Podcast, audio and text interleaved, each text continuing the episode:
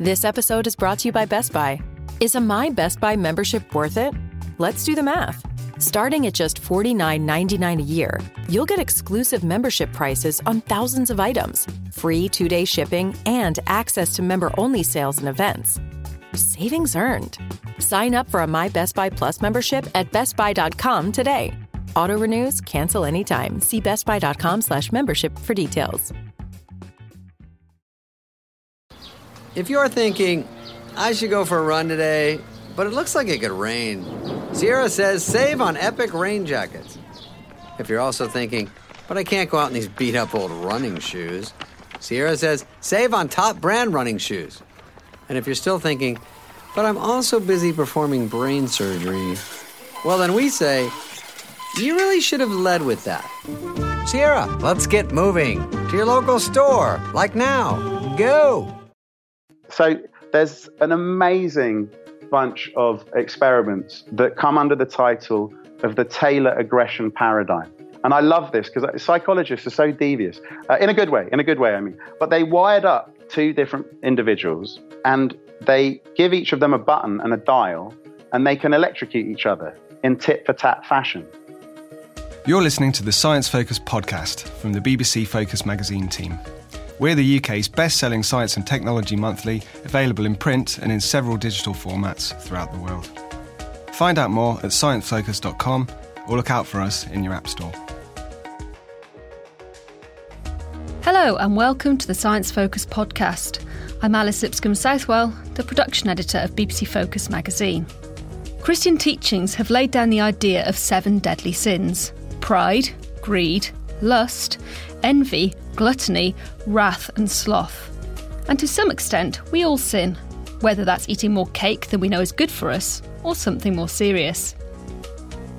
This week, we talked to neurobiologist Jack Lewis, who in his new book talks us through why we sin, illuminating the neural battles between temptation and restraint, and helping us understand why we do the things we shouldn't, so we can make better decisions in the future. Jack argues that ancient religions have been studying human behaviour for millennia, starting well before science got in on the game. By taking these ancient religious teachings and examining them through the lens of neuroscience, he says we can take the best teachings from both the religious and the scientific worlds.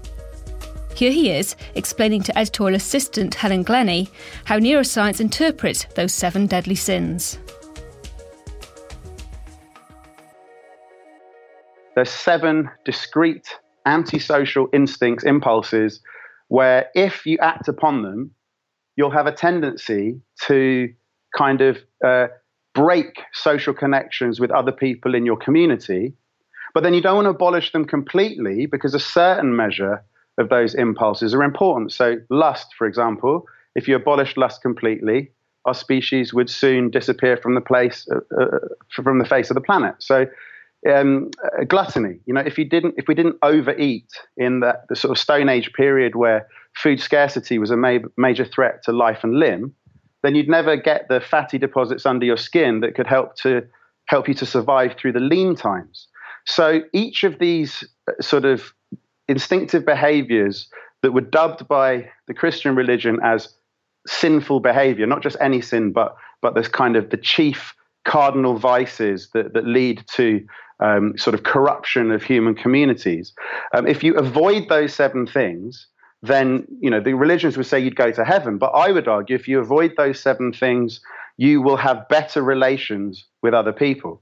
So why is that important? Well, from a scientific perspective, if you are cut off from other people, if you are lonely and you are isolated, then that has severe negative impacts on your physical health and also on your mental health.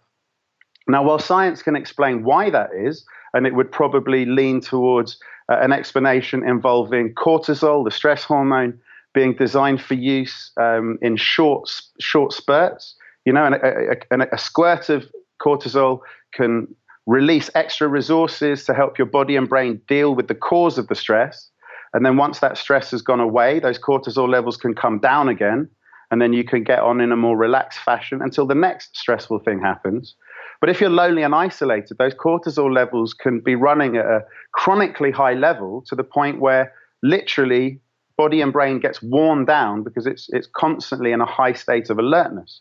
So, science can explain why loneliness um, is really bad for our physical and mental health, but it's very, very bad at suggesting ways to improve the degree to which a person feels embedded in their community and well connected with people in that community.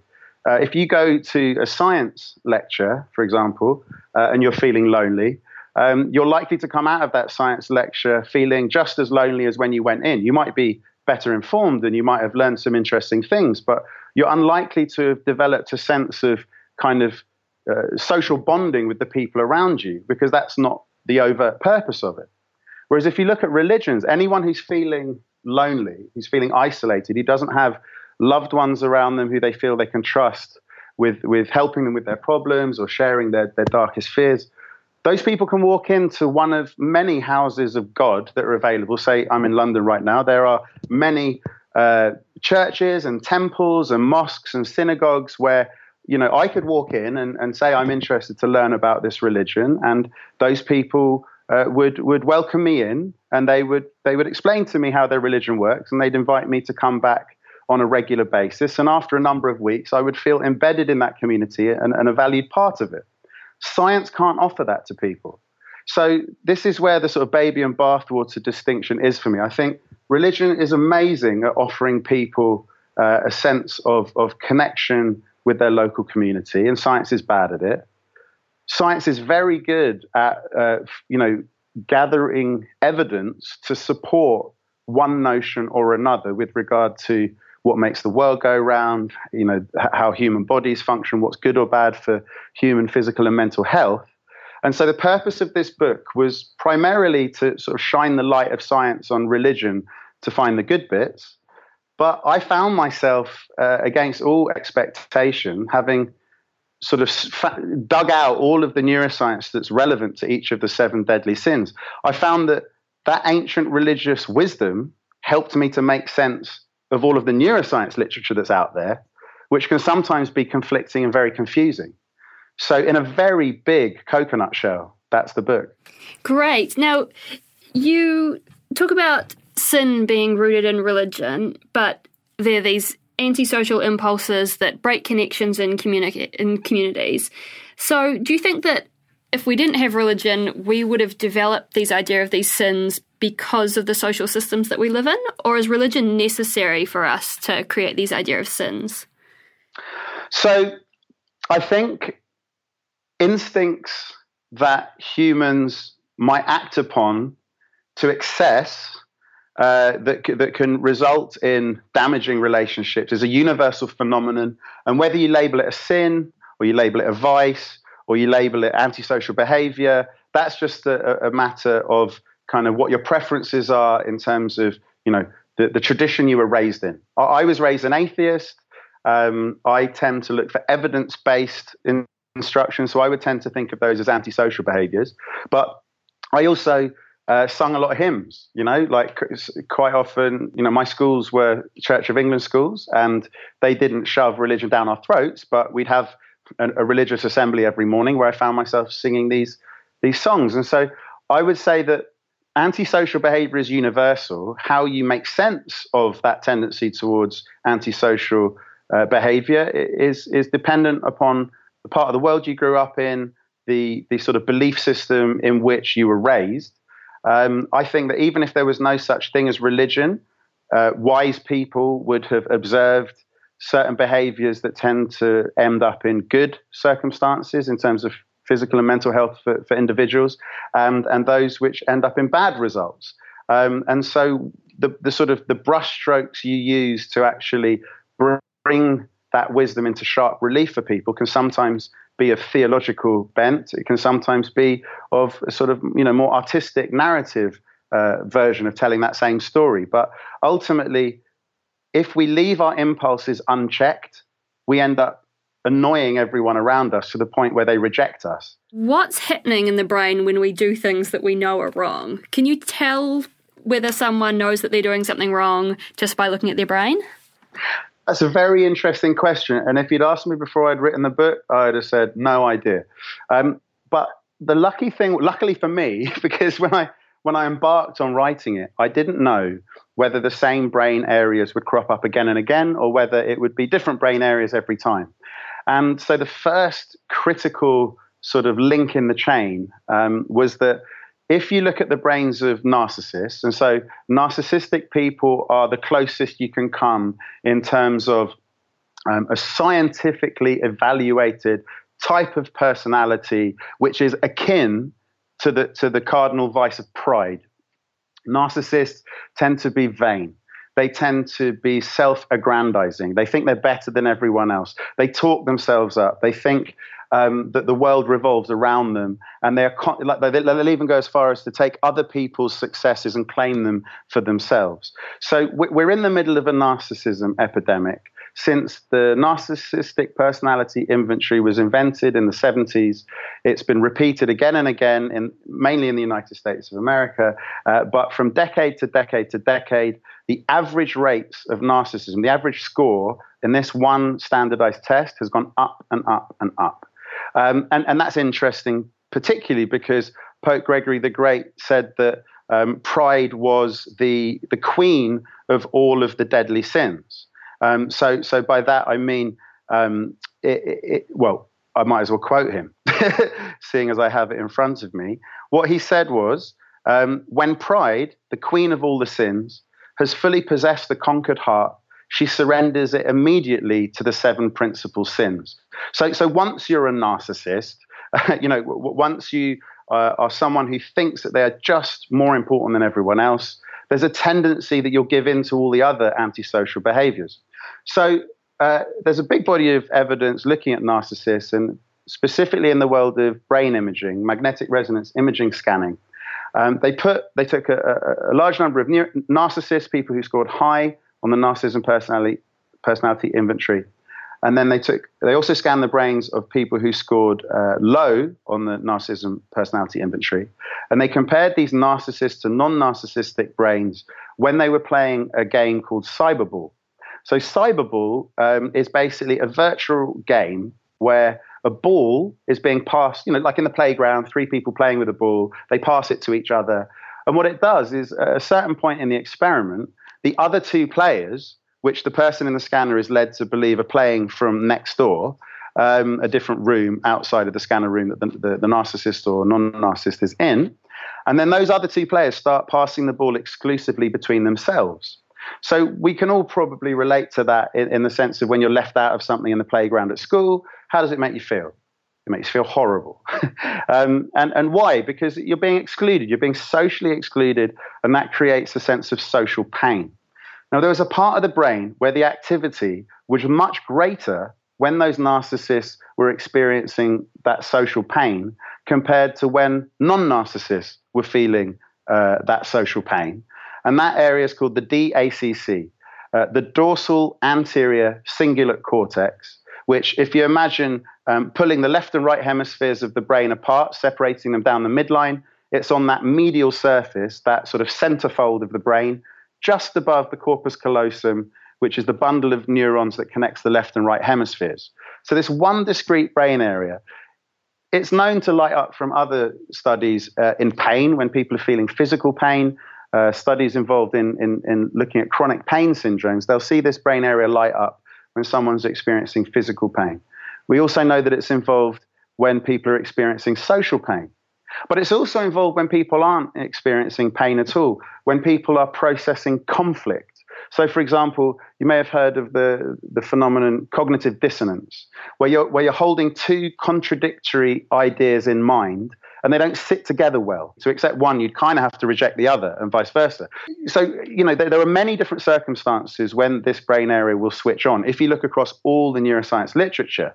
But the one thing that seems to be common is there seems to be some level of emotional distress involved, and there's some level of conflict.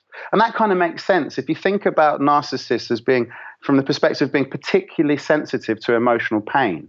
Their unpleasant behavior to the people around them it sounds, it seemed to me on the basis of this result that it could be explained by their sense of social pain, their sense of inner turmoil is, is potentiated. It's, it's stronger compared to how non narcissists respond to, to things like being socially left out. Um, and then when I went on to look into the other sins, this area kept cropping up again and again. This same brain area was different in the brains of people who suffered from dispositional envy, which means that they regularly feel envy when they compare themselves to other people or, or on a daily basis. Then in um, greed, whenever any of us across hundreds of ne- neuroeconomic studies find ourselves faced with a, a, kind of economic situation where there's two players playing a sort of a, a financial exchange game, and when your uh, slice of the pie is smaller than the other person, this DACC area always lights up. It doesn't just notice that there's a disparity in what one person's going to get and what the other person's going to get. It always lights up when you're the one at a disadvantage. And again, you can see how that could be a period, a, a, a, condition under which you would feel the distress of inner turmoil when confronted with that predicament. Lust, it cropped up, but amazingly, uh, that was because people were being shown pornography inside the brain scanner. And if you think about it, there's a sort of conflict there because under normal circumstances, when people use pornography, there is a, a, little bit of movement. And if there's one thing that is overemphasized again and again when you're in a brain scanner, it is do not move. So I had to discount that as being uh, a sort of a cause of the sin of lust. It's more a sort of constraint of being inside the scanner. But basically, to cut a long story short, um, like more than half of the seven deadly sins, you could account for through an excessive degree of inner turmoil caused by being put in a predicament um, that's relevant to those seven deadly sins. So I thought it just made me, I, I, I started thinking differently about social interactions I had with people. It, oh, sorry, Wrath. My gosh, I can't miss that one out. Wrath. So there's an amazing bunch of experiments that come under the title of the Taylor aggression paradigm. And I love this because psychologists are so devious. So they basically, uh, in a good way, in a good way, I mean, but they, they, they wired up two different individuals um, and they give each of them a button and a dial and they can electrocute each other in tit for tat fashion. And so one person electrocutes the other. So it starts gently. One person electrocutes the other, and like, ow, that hurts. And then the person that got zapped can zap the other one back. But uh, as with always in these situations, the person who got zapped always feels that the electric shock they received was was more painful than the one they inflicted on the other. So like, ah, how dare you? They'll crank it up. The other person will crank it up, will crank it up, will crank it up. And so what they did inside the scanner was they took as a measure of the degree of desired retribution for the perceived slight, as in that's unfair, you, you zap me harder. They're getting more and more frustrated and aggravated the degree to which they cranked up the voltage of the electric shock was commensurate, it was positively correlated with the amount of activation that was produced in the dorsal anterior cingulate cortex. So, yet again, there's another sort of suggestion that this brain area could explain, could be the perhaps even root cause of when we feel the urge to inflict an antisocial behavior on someone else, it tends to arise from the inner turmoil generated in this brain area. And, and, and the decision to act upon that impulse is a release of that inner turmoil. So it seems kind of tempting to imagine a world where maybe we could turn down the activity in this DACC and maybe not feel as much wrath and and not feel as envious and as narcissistic. But would that produce some really bad effects? Would we all then be able to to sin without feeling any kind of guilt? Yeah, that's interesting. You should say that because there's some interesting studies that I mention in the sort of concluding chapter to do with the resp- how the responses in a brain scanner of of very experienced Buddhist monks contrasts with uh, with with normal everyday people, but being put in a similar situation. And uh, the best example is w- when you're in that situation where it's sort of neuroeconomic game and there's a split of the pie and you get to decide, you know, so let's say we've got a, a pot of 100 quid and then uh, the other person um, will say, okay, we're going to split this pot of money 70 30. I'm going to keep 70, you're going to get 30. And then the other person gets to either allow that deal to go through or to or to reject it and say no neither of us are going to get anything now most of us when offered that split we'd rather have no money at all than enable that other person to get away with the cheek of taking more than twice the amount we're getting for themselves. We'd rather cut off our nose to spite our faces. Um, and, and whereas uh, Buddhist monks in this situation, they do not. Not only do they not make that uh, that decision, they, they'll they'll let other people uh, make decisions which leave them at a huge financial disadvantage. But the, the, the brain, the neural correlates of, of distress, of emotional turmoil, um, are not there. So the reason they allow it to go through is because um, they don't feel resentful that the other person has pr- proposed such an unequal split. Now, there's two ways of looking at that. You could say that, well, all that meditation has made those Buddhist monks soft in the head, and they're letting people sort of you know ride roughshod over them and take advantage of them and treat them unfairly. But you know, you, or you could say that those Buddhist monks just have a completely different perspective that is orthogonal to the way most of us think about the world, where we place a high value on money. You know, and it's sort of it's kind of six of one, half a dozen of another. And, and I have to say that as I found myself earlier talking about inner turmoil and, you know, it's suffering is inevitable, that is quite Buddhist. And, I, you know, I'm, I'm no expert in Buddhism, but, um, but a lot of the conclusions I came to just by analyzing the science that's relevant to the seven deadly sins, I found myself concluding uh, things which I'd heard echoes of in, in, in my exposure to Buddhism over the years. So I'm starting to wonder whether, you know, of all the religions, for me, that's the one I'm finding myself leaning towards the most because there is the, the, the, the it, Buddhism seems to give the most power to the human brain and what it can do given enough time for self contemplation. And, and, and it takes the attention away from uh, more supernatural phenomena, which, in my belief system is is outdated in the 21st century. Um, since the Enlightenment, there are m- many more other, more realistic and convincing explanations as to how the world came to be. You know, where the élan vital comes from that that produces human life and you know life forces of life and death and so forth. Um, I find the scientific explanations much more convincing than the religious explanations, but hey, I'm biased. So let's talk specifically about a few of the seven deadly sins. And the first one I want to talk about is gluttony. Really big problem for at least the Western world at the moment. Now, yesterday I'd had a busy day at work. I was really tired. So as soon as I got home from work, I ate pretty much a whole block of white chocolate. I didn't even think about sharing it with anyone. Can you explain to me why I did that? By all means. Um, so yeah, gluttony is different from greed. Firstly, it's it's quite easy to get them confused because you know I could say, well, you're a greedy guts for eating a whole block of white chocolate, um, but really you're a gluttony guts because greed is to, to do with well, no, maybe you're greedy and gluttonous. No, I'm I'm only joking, but you take my point. Gluttony comes from the word gluttere, which is Latin for to gulp down.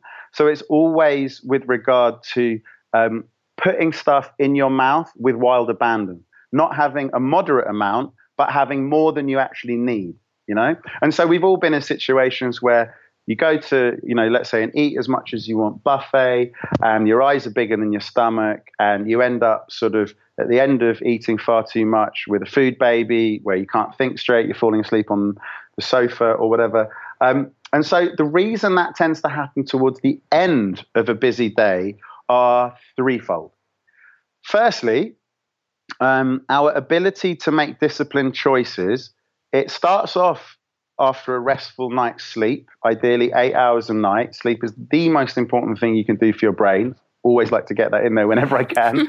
but you have a finite resource for making disciplined decisions, by which I mean not just going for the instinctive, easy choice, but thinking it through and making a considered decision as to what's best in the long term rather than what will give you immediate gratification. So I would argue that you probably uh, you forewent the opportunity to have a muffin with your coffee in the morning. You were tempted to have some crisps or chocolate or I don't know a Danish pastry uh, at 11 o'clock because you knew you were going to have lunch a little bit later. And then you made some fairly disciplined decisions as to what you were going to eat at lunchtime. And then you'd had you continued your busy day. And then when you got to the end of the day you just had enough of being disciplined right? So our capacity to make disciplined um, choices does gradually erode over the course of any given day. On top of that, if your blood sugar levels are running low at the point where you make that decision, will I, won't I eat that whole block of chocolate? Um, if you've got low blood sugar level, the part of the brain which enables you to exert control over your impulsive desires doesn't have enough fuel to help rein in those impulses. And then, thirdly and finally, uh, that one and then that one. And oh, yeah, we are hardwired to favor highly calorific food. Anything high in fat, anything high in sugar.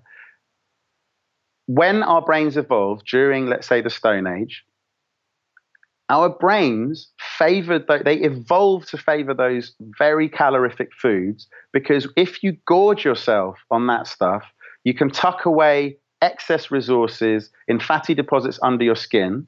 So that in that time of food scarcity, if the hunt goes bad, if it's the middle of winter and you're stuck in your cave or whatever for another couple of months before it's safe to go out, or before there's any food out there that you could forage for or hunt, if you've got a month without food, anyone that's tucked away those extra calories is more likely to survive than those who do not overeat the highly calorific, fatty, and sugary stuff. So, because this is a Darwinian phenomenon, back then when we've still got the same brains now, but this it was a Darwinian survival of the fittest kind of scenario, whereby those humans who didn't have that propensity to gorge gluttonously on fatty, sugary foods, they simply died out over the thousands of years between then and now. Those that are left have a hardwired preference for those delicious fatty foods. Um, let's talk a little bit about envy. What's going on in the brain when we get jealous?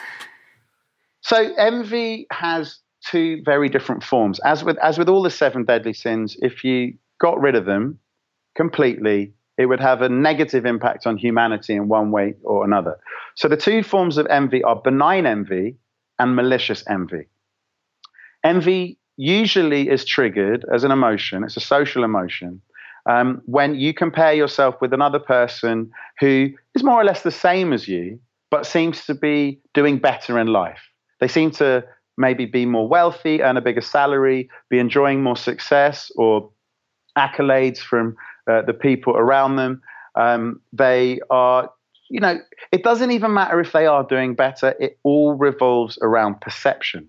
If a person perceives that someone who's more or less similar to them, similar background, similar education level, similar ch- start in life, if they perceive that other person is doing better than them, envy will, will they'll feel this envy. And then it can kind of get to this bifurcation point a fork in the road and you can go down the benign route or the malicious route. The malicious route is to do everything in your power to pull them down from their pedestal thereby removing the disparity between their lot and yours or you can go down the benign envy route which is to work out well what are they doing that i'm not how can I pull myself up by my bootlaces um, and, and elevate myself to their position? Maybe I could do a course. Maybe I could be more delicate in how I approach confrontation. You know, if you envy is a force for good, when you compare yourself to others who have what you want, who are doing better than you are, and it helps you to figure out what you need to change in yourself to match their level of achievement.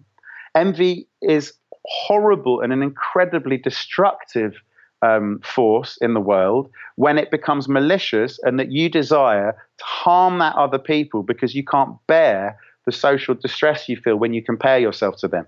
Um, so envy is a really interesting one. And so, yeah, this dispositional envy thing that I spoke about right at the beginning. There are people who score high on the disp- dispositional envy, people who score low on the dispositional envy. And a really interesting brain imaging study that came out of a lab in China showed that uh, the, the dorsal anterior cingulate cortex is wired up differently in the brains of, I think structurally, it's larger in the, in the part in the brains of people who regularly experience envy compared to those that don't. And then the flip side of envy is, is Schadenfreude. So that's literally harm joy, where you so so to begin with, they tell people in the scanner about a, a, a, rival, like a competitor, a friend of theirs who's doing better than them, and they stimulate envy. And then they tell them a story about how that person had, had, had recently um, had a downturn in their luck and had fallen on hard times. And then the surge of satisfaction that came up in the brains of those people that suffered from dispositional envy was um, negatively correlated to the degree of envy. So, so, so the I don't know, was, is that did I get the correlation right? The more envy they felt, the more often, the more joy they'd feel when they hear about that person having a downturn. They also measured in this study the, the, the people's uh, emotional quotient. So that's like the idea of emotional intelligence as opposed to uh, intellectual intelligence. So this is EQ instead of IQ. And they found that the people who were lower in dispositional envy had higher levels of EQ, which suggests that that EQ is enabling them to sort of mitigate the level of envy that they feel on a daily basis. And that there was a, a, an area of the brain, the prefrontal cortex, that was bigger according to the size, uh, the score they got on, on, that measurement of EQ. So, so, the, so the, these things could be teachable. You know, it, it could be possible to help people with dispositional envy reframe the way they engage with other people on a daily basis to, to bolster their EQ levels, which presumably would enable this prefrontal brain area to exert greater control over those feelings of distress from the comparison with someone perceived to be better um, in, in the DACC. Yeah, that is a really interesting study. So, broadly, what can we learn from all of this? What do you want people to take away from reading this book? So, what I'd like people to take away from this book is that you don't have to choose between science or religion. You can you can get the best of both worlds. You can find the best aspects of science and the best aspects of religion and put them together in a way that's greater than the sum of its parts. And, and that is specifically with regard to the scientific insight that the more you feel connected to your community, and it doesn't matter whether you have one or two really close friends, um, that's often better than having 50 superficial relationships. But by feeling like you are a valued part of some community, whether it's two people, you know, in a partnership, in a in a in a romantic partnership or whatever, or, or whether it's like your, your your football team or your local hobby group or whatever, you feel that there are some people out there who who love you, who value you. That is so important for your physical health and it's so important for your mental health. And the evidence is people who feel isolated have bad physical and bad mental health.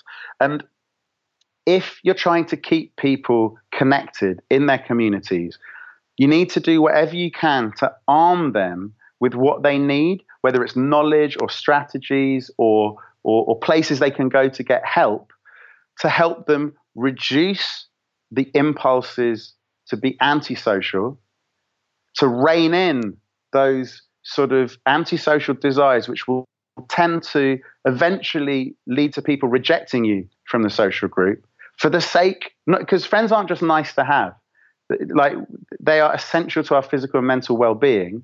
So the religious insights as to what the seven chief culprits are in terms of ruining relationships, if you look at the science, the scientific evidence suggesting that indeed all of those seven, well, not all of those, many of those seven things, the motivation to do those antisocial things, it comes from a place of inner turmoil.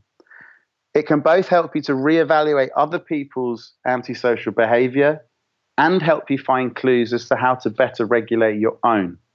And then once you've got inner peace by managing your own inner turmoil, your own DACC activations, you, you can enjoy better relationships, which means better physical and mental health. That was Jack Lewis talking about why we do the things we know we shouldn't. His book, The Science of Sin, is available from Bloomsbury Sigma now. In the July issue of BBC Focus, which is on sale now, we take a look inside the dinosaur's mind and find out how brains, not brawn, helped the Tyrannosaur become king. We also investigate the surprising new science of sleep, find out how to travel through time, and plunge into the new science that's helping us learn more about fish intelligence. Did you enjoy this podcast? If you liked what you heard, then why not subscribe and leave us a review? You can find us on iTunes, Acast, Stitcher, and many of your favourite podcast apps. Thank you for listening to the Science Focus podcast from the BBC Focus magazine team. We're the UK's best selling science and technology monthly, available in print and in several digital formats throughout the world. Find out more at sciencefocus.com or look out for us in your App Store.